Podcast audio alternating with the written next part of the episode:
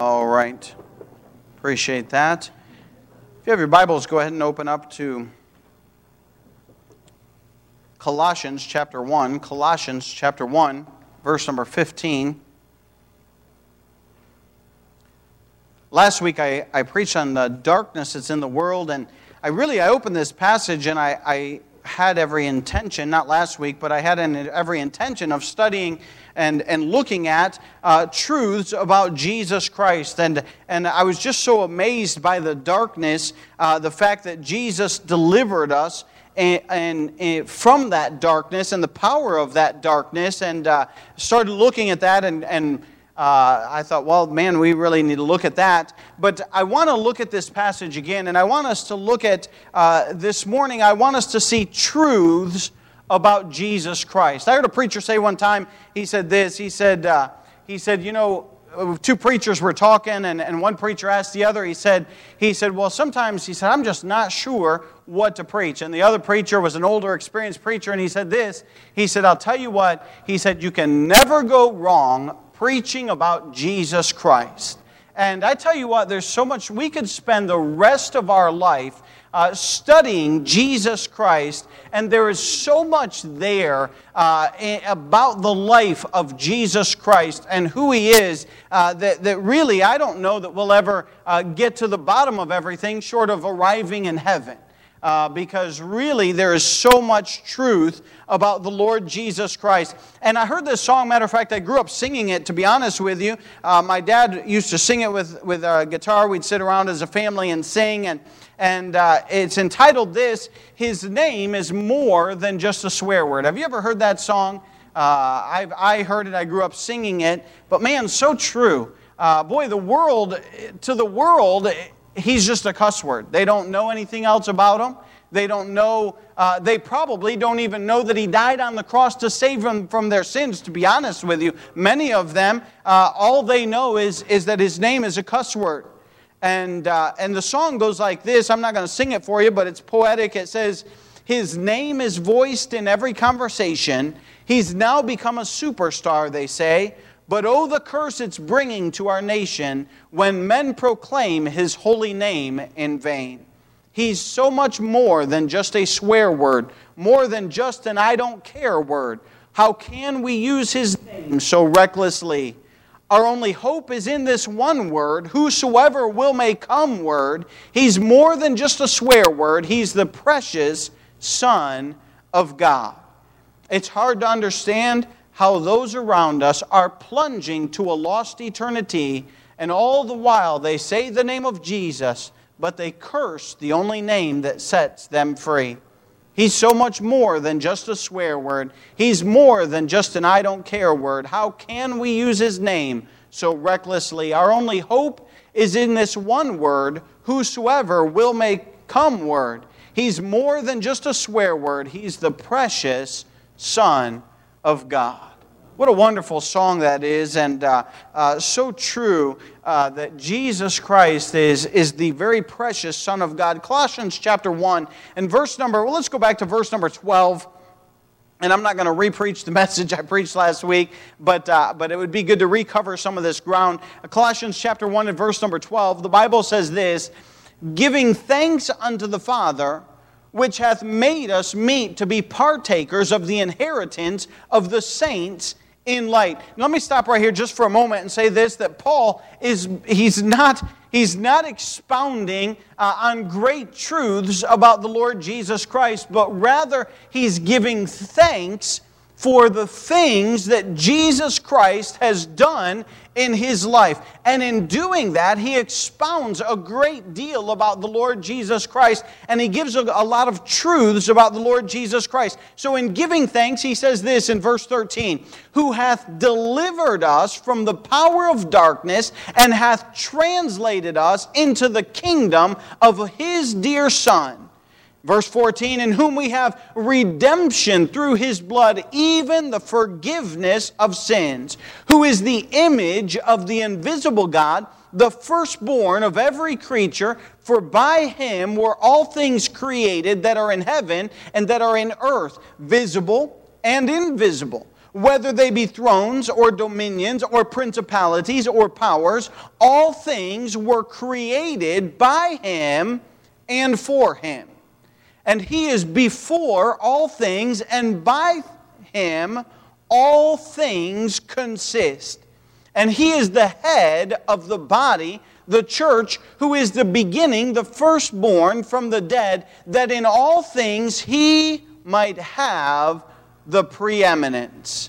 For it pleased the Father that in him should all fullness dwell. And having made peace through the blood of his cross, by, the, by him to reconcile all things unto himself. By him, I say, whether they be things in earth or things in heaven. Let's stop right there and let's pray. Father, we thank you for your goodness to us. Thank you, Father, for the opportunity that we have to study your word and to look at uh, the truths about Jesus Christ. And God, what a great deal that was accomplished in Jesus Christ coming to this earth and dying on that cross of Calvary and God being buried and then three days later raising from the dead. God, we thank you for the victory of the resurrection of the Lord Jesus Christ and his conquering of death, sin, and the hell and the grave. God, I pray that you'd use me as we look at the life of Christ this morning. And Father, as we uh, expose the truths of Jesus Christ this morning, God, may it touch our hearts and may it touch our lives. And Father, uh, may we have a, a greater uh, faith in you. And we'll thank you for that. In Jesus' precious name we pray. Amen. As we look at verse 13, we're not going to cover it again, uh, but I, I did uh, want to say this that he is, that Jesus Christ in verse number 13 is the deliverer from dark, the power of darkness. Uh, I read this last, I didn't read this last week, but I found this last week in studying about this uh, darkness and the power of the darkness. And, uh, and this fellow wrote this. He said, Darkness was in the beginning of things. And he says, In the darkness of a dungeon, Joseph received his commission to become a government official. In the darkness of midnight, Gideon realized his identity and became an invincible warrior. In the darkness of a fish's belly, Jonah reconciled with God and became a missionary. In the darkness of insomnia, Samuel recorded God's voice and became a prophet. In the darkness of a lion's den, Daniel recognized God as the king of the beasts and became an evangelist to royalty. In the darkness of the tomb, Lazarus was resurrected and became an example of new life in Jesus. In darkness of blind eyes, Paul resolved to live for Christ and became a father of the church. And through the darkness of death, Jesus rose to rescue humanity and reign as the Savior of the world. Boy, there's a lot of truth in all of that. Man, that uh, a lot of times we'll look at the darkness and we're concerned about it. But let me tell you something: when you realize in your dark that you're in darkness, it's easy to see the light. And Jesus Christ is that light. The Bible says in John 8 12, Jesus spake uh, again unto them, saying, I am the light of the world. He that followeth me shall not walk in darkness, but shall have the light of life. And I'm thankful that we don't have to walk in darkness this morning. I'm thankful for a Savior, for Jesus Christ, who delivers us out of darkness. He doesn't leave us in darkness, but rather He pulls us out of that darkness and He helps us to walk in the light, as the Bible says, as He is the light. He said in John 12 46, I am come to the, uh, a light into the world that whosoever believeth on me should not abide in darkness. And praise the Lord, you don't have to be in darkness this morning.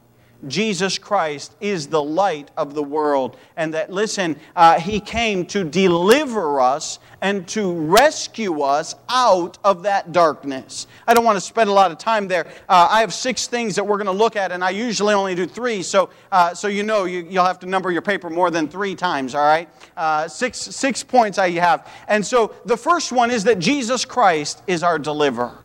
Man, what a blessing to know that He delivered us from that power of darkness. Jesus is a, a, deliverer. Not only is Jesus a deliverer, but look with me in verse number 14, and I won't spend a lot of time here either, but, uh, but we know this. The Bible says in verse number 14, in whom we have redemption through the blood, even the forgiveness of sins. Not only is he our deliverer in verse number 13, I want you to notice in verse number 14, he is our redeemer. Now, what does it mean to be redeemed? Redeemed means that, uh, that the word physically means to purchase back. In other words, when God created man in the Garden of Eden, listen, uh, that was God's creation. And man belonged to God. What happened? Uh, well, Satan came along and he tempted man, and man fell into sin. And at that moment, uh, man was lost. And, uh, and you could say it this way that the devil uh, stole man from God, or you could kind of say it that way. And so what happened is God knew, uh, hey, listen, I'm going to send my son, Jesus Christ, to die on the cross and purchase man back shed his own precious blood to be the sacrifice. And the Bible says that right here in this verse. He says, Who hath, uh, in whom we have redemption through his blood, even the forgiveness of sins. It says in Ephesians 1 7, in whom we have redemption through his blood, the forgiveness of sins, according to the riches of his grace. Almost the same words. The idea is that, listen, that Jesus Christ shed his blood on the cross of Calvary so that you and I can be uh, saved and we can be born again. Uh, we were singing that song and, and, and just the love of God. It amazes me that God would love us. I mean, you think about, I know who I am, you know who you are. And you know things about yourself that you would never share with me, and I know things about myself that I would never share with you. But you know what? God knows all of those things. And He still loves us. That's what amazes me. That God Himself would love us and that He would care for us so much that, hey, He would send His own uh, Son, Jesus Christ, to die on the cross of Calvary. That is the great love of the Lord Jesus Christ. And He redeems us, He buys us back. And the Bible, we were looking at the, uh, uh, the Holy Spirit this morning in the adult Sunday school class, and, and he says uh, in, in 1 Corinthians 6.19, Paul is writing, and he says, What? Know ye not that your uh, body is the temple of the Holy Ghost? And he goes on in verse number 20, he says, For ye are bought with a price. Therefore, glorify God in your body and in your spirit, which are God's. I'm thankful that He bought us back with His precious blood. He redeemed us and He forgives our sins. So we can see in verse 13, He is our deliverer. We can see in verse number 14 that He is our redeemer. I want to spend a little bit of time on these next few as we look at this. Look with me in verse number 15. This is kind of amazes me. The Bible says in verse 15, who is the image of the invisible God, the firstborn of every creature. I want you to notice this that He is the image of God in the flesh. Now, we know that. We don't dispute that. But there are some who would actually dispute that Jesus Christ physically walked on the earth. Now, it's, this has come about in recent years, and honestly, it's the most absurd, foolish thing in my mind that could possibly come to light. Uh, but, but some people uh, just want to dismiss the fact that Jesus Christ lived on this earth. And it's amazing. Uh, I looked up, I, I thought, I'm going to find out what the historical evidence is. And Jesus' ex- existence was substantiated. We're talking about his, history. It was substantiated by many historians within a few couple hundred years. Uh, the Roman historians, the Jewish historians, the secular historians reference Jesus Christ, and, uh, and some very clearly believe that he was not God, but they acknowledge, hey, he was on this earth. By the way, isn't it funny that we use uh, AD and BC, and it does not stand for, contrary to popular belief, before Christ? Okay? It's Latin, and I don't recall off the top of my head what it does stand for, but it's not before Christ. Uh, but, but it does hub right around the birth of Jesus Christ. And we use the old time uh, BC, and then we switch over to AD. And man, nowadays in school, they want to do away with that. Why? Because it substantiates the fact that Jesus Christ was on this earth. They don't like that.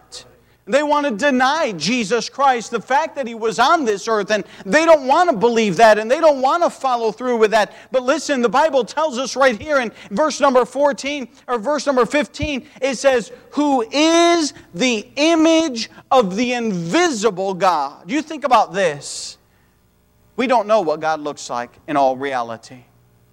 We don't even, honestly, we don't know what Jesus looks like in all reality. I mean, uh, you know, Jesus came Jesus came before technology had advanced, and there's no photographs of him.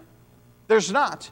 You say, Well, I know what he looks like. He's got long hair. Listen, that's, that's an author's invention of what Jesus Christ looked like. Uh, that's not, that's not, he didn't have Jesus sit down and he, and he painted that picture of him. Uh, that came years after Jesus was uh, physically on this earth, and it was just kind of what some guy thought that Jesus looked like. We don't have uh, an image of who Jesus is. I believe God did it that way on purpose because man would run off on idolatry and start uh, fashioning idols after Jesus, and man would start worshiping idols instead of worshiping uh, God, who he was. Uh, but we find that, listen, when Jesus did come, he was the image of God in the flesh. He took on man's body, and he was God that walked on this earth. Now, history might not tell you that, but the Word of God does. And I'm grateful that we don't follow just what history says. I don't mind referencing history, but I tell you what, I follow what the Word of God says. Look with me in John chapter 1. I love John chapter 1. It is a most wonderful chapter. Save your spot in Colossians as we'll be back there. But John chapter number 1.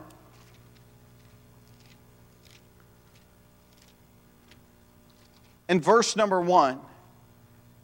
I, I when, when everybody, when, eh, whenever somebody gets saved and they ask me what they should do, the first thing I tell them is read the Bible.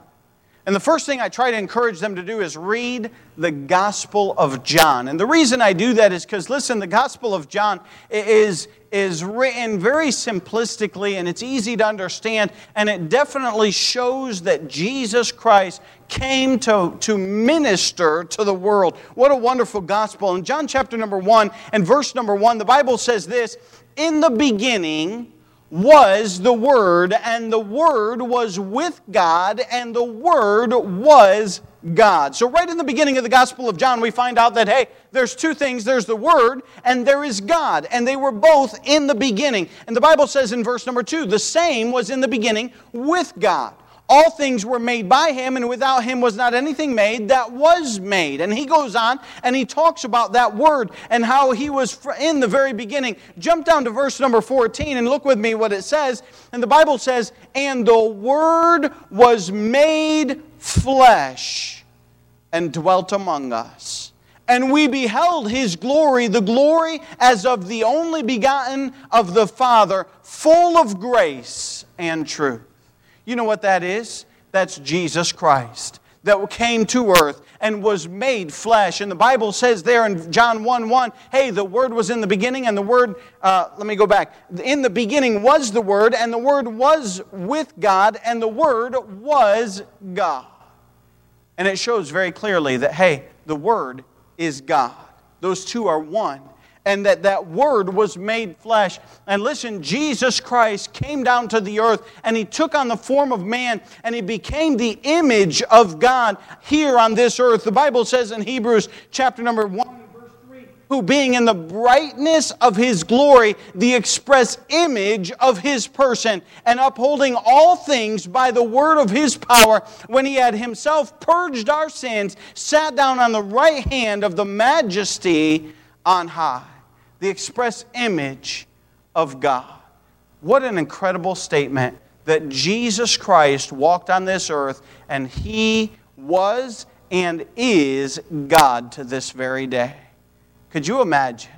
I would have loved to have lived in that day, to be honest with you, just to see Jesus Christ. I'm kind of glad, though, I, I, I have the completed Bible and that I have a, a, better knowledge and a better understanding of things. I'm sure they did not understand all of that uh, when they walked on this earth, and I'm glad that we do have the Word of God. Uh, but listen, uh, his appearance in the flesh, you know, God came to this world.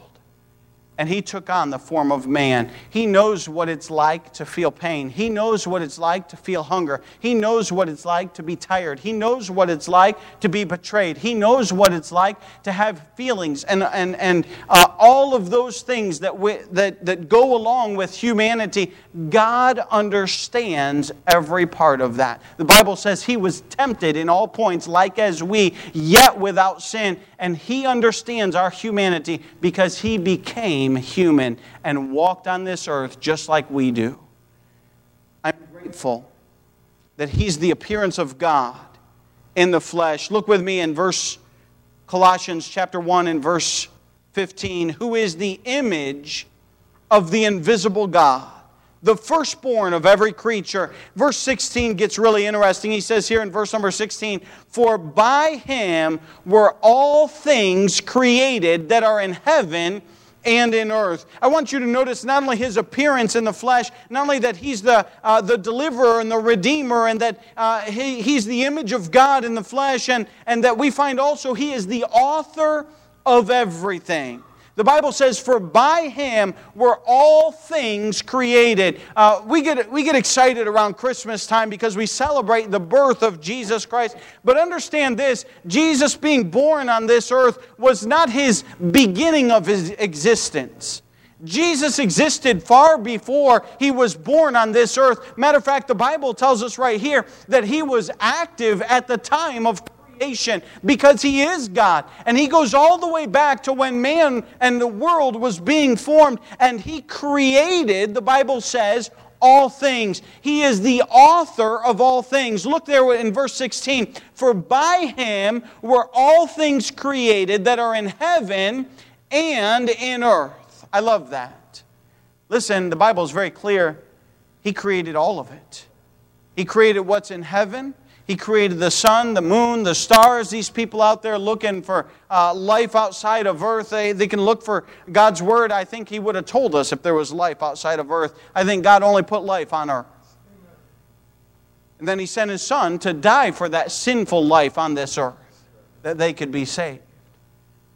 They're out there looking. Listen, God, cre- God hung all those stars in that space. He's the author of everything. I love the fact that he says he's the author of, he's the creator of things in earth, of things uh, in heaven. And then he goes on and he says, I love this visible and invisible. I thought, I was thinking about that for a little bit. And I thought, what an incredible God. Did you know there are things that we just physically can't see? There are particles floating all around this room.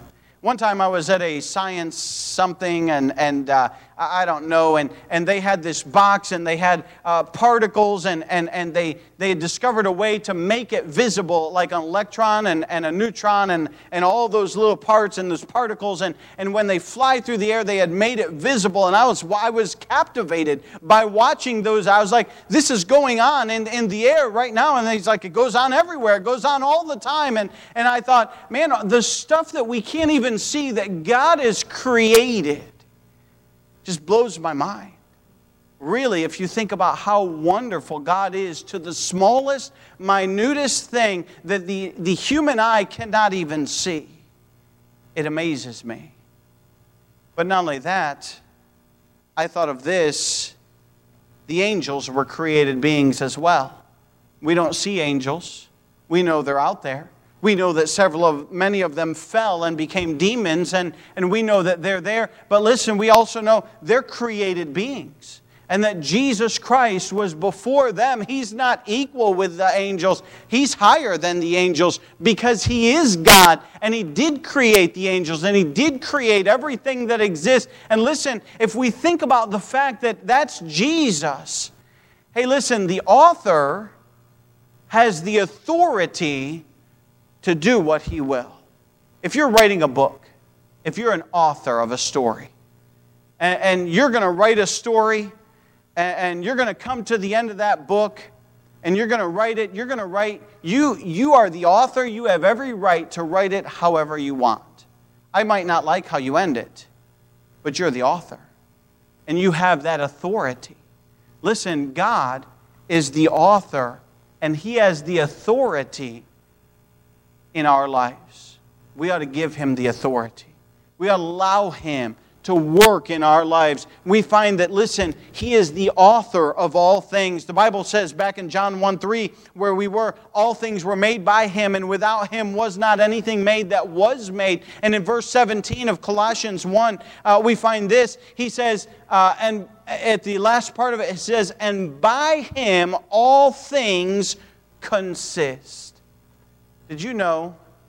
They talk about the sun burning out. They talk about the meteors coming and, and, and crashing into earth. Did you know God keeps everything spinning? He's got it all under control. You don't have to worry about this and that. And many people, uh, man, I, I tend to worry. I'm a worrier. Listen, I don't worry about things coming and crashing in earth. That's not one of the things I worry about. But you don't have to worry about those things. You know why? Because God's holding the sun in place. God's got it all worked out. He knows how long it needs to burn for. They talk about the sun burning out and going dark. And listen, God's got it all under control because by Him all things consist. He has it under control and He is running all things as He would. And, uh, and you don't have to worry about it because God is the author of all things. Look with me at verse 17 there. Not only that, it says, and He is before all things the first and the last. Turn with me to Revelation chapter 1, and I want you to see this. Save your spot in Colossians. We'll be right back there. We won't spend a lot of time here, but I want you to see this Revelation 1 and verse number 8.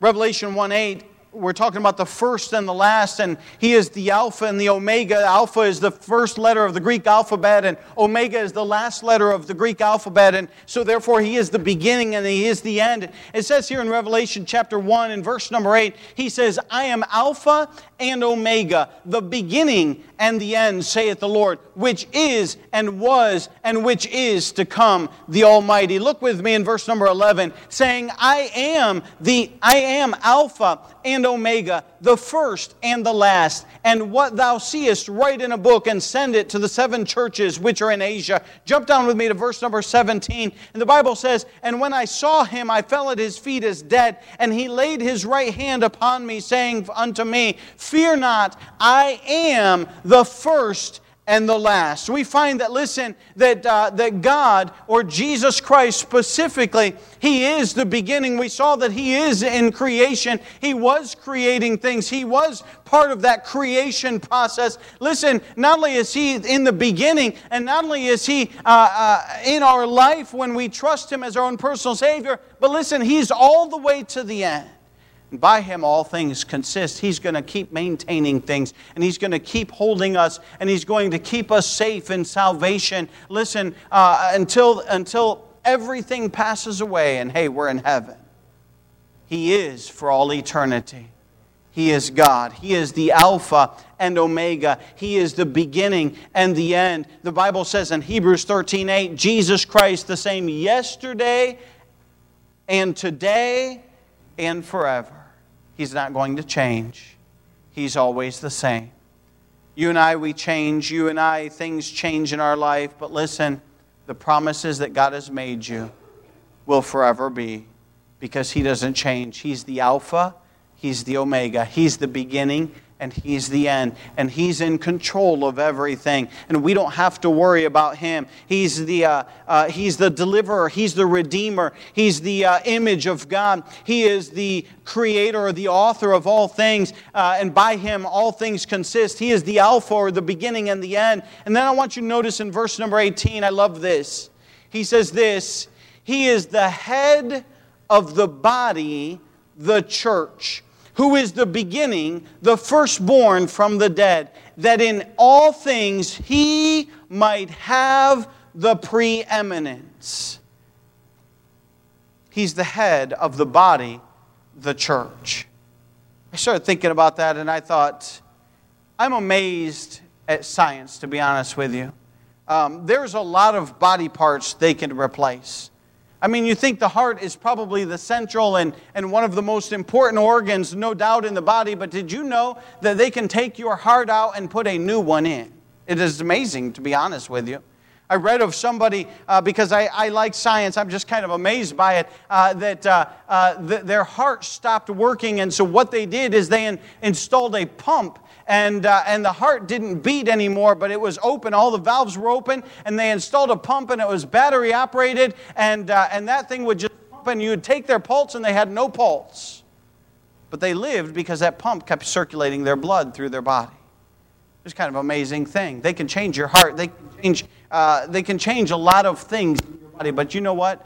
They've never figured out how to change your head. Some of us might we could use a change of head. I don't know. But they've never figured that out. You know, your head controls everything. All those nerve endings run up into your brain and send little pulses back down through to the ends of your fingers, to the tips of your toes. It's amazing. And Jesus Christ is the absolute most important thing of all time because he is the head of the church. Without the head, without Jesus Christ, the church will not operate without, without following what the head does and says, uh, listen, then, then we're not running properly. And Jesus Christ is the very head of the church. He is the most important thing for the church. As I thought about that, what is the church? The church is not this pulpit, it's not this floor, it's not that roof. It's not these walls. It's not those pews. The church is you. It's the body of believers. The church is a baptized body of local believers that assemble together. And as I think about the fact that, listen, Christ Jesus is the head of the church, that means that, listen, in every one of our lives, He needs to be the head of our life.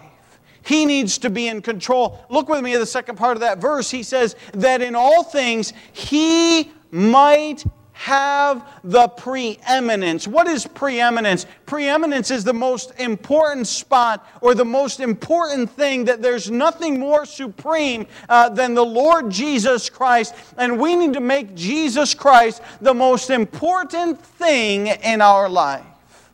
I mean, look at all that He's done for you. He's the deliverer, He's the redeemer, He's the image of God, He is, uh, he is the creator, uh, the author of everything. Uh, he is the, um, the Alpha and the Omega. And listen, He is the most important part uh, of our life, and He ought to be number one in our life. Because the Bible says that He might have the preeminence, the most important thing in our life. Many times we get distracted, we get carried away with other things. I want to encourage you this morning make Jesus Christ the most important thing in your life. Make sure He's number one in your life. Doesn't matter where you're at in your life. Listen, whether you're young and you're, you're looking forward in your life and you're saying, man, I wonder what I'm going to do. Make Jesus number one in your life. Maybe you're older and you say, Man, I'm retired and most of my life is behind me. Make Jesus number one in your life, the number one priority. It doesn't matter where you're at in life. The fact of the matter is, we all need to make Jesus number one in our life. Because he is the absolute most important thing. This entire book was dedicated to Jesus Christ. You go through, you can find Jesus Christ written on every page. You can find uh, the life of Jesus all the way from the beginning of creation, all the way through to his death, burial, and resurrection, all the way to the fact that, hey, he's coming again. And he's going to, the Bible says, uh, catch us away or receive us up into the clouds that we may always be with him. And listen, he's coming again, and we ought to make him the very center and most important part of our life. He's the deliverer, He's the redeemer, He's the image of God, He's the author of everything. He is the Alpha and Omega, and He is the absolute most important thing of all times. The Bible says that He might have the preeminence? Where does He come in our life? If we had to put it on a scale of what's important, somebody said this. They said, they said, if you're not sure what's important in your life, open your checkbook and look. You'll see your priorities listed right there. There's a lot of truth in that. But evaluate your life. Where does Jesus fall? Not just in your finances, but in your time and in your priorities of your life. Where's Jesus? He ought to be number one, He ought to be the most important thing in your life. He's done all these things for you. And we need to make Him number one in our life. With every head bowed and every eye closed as we stand to our feet.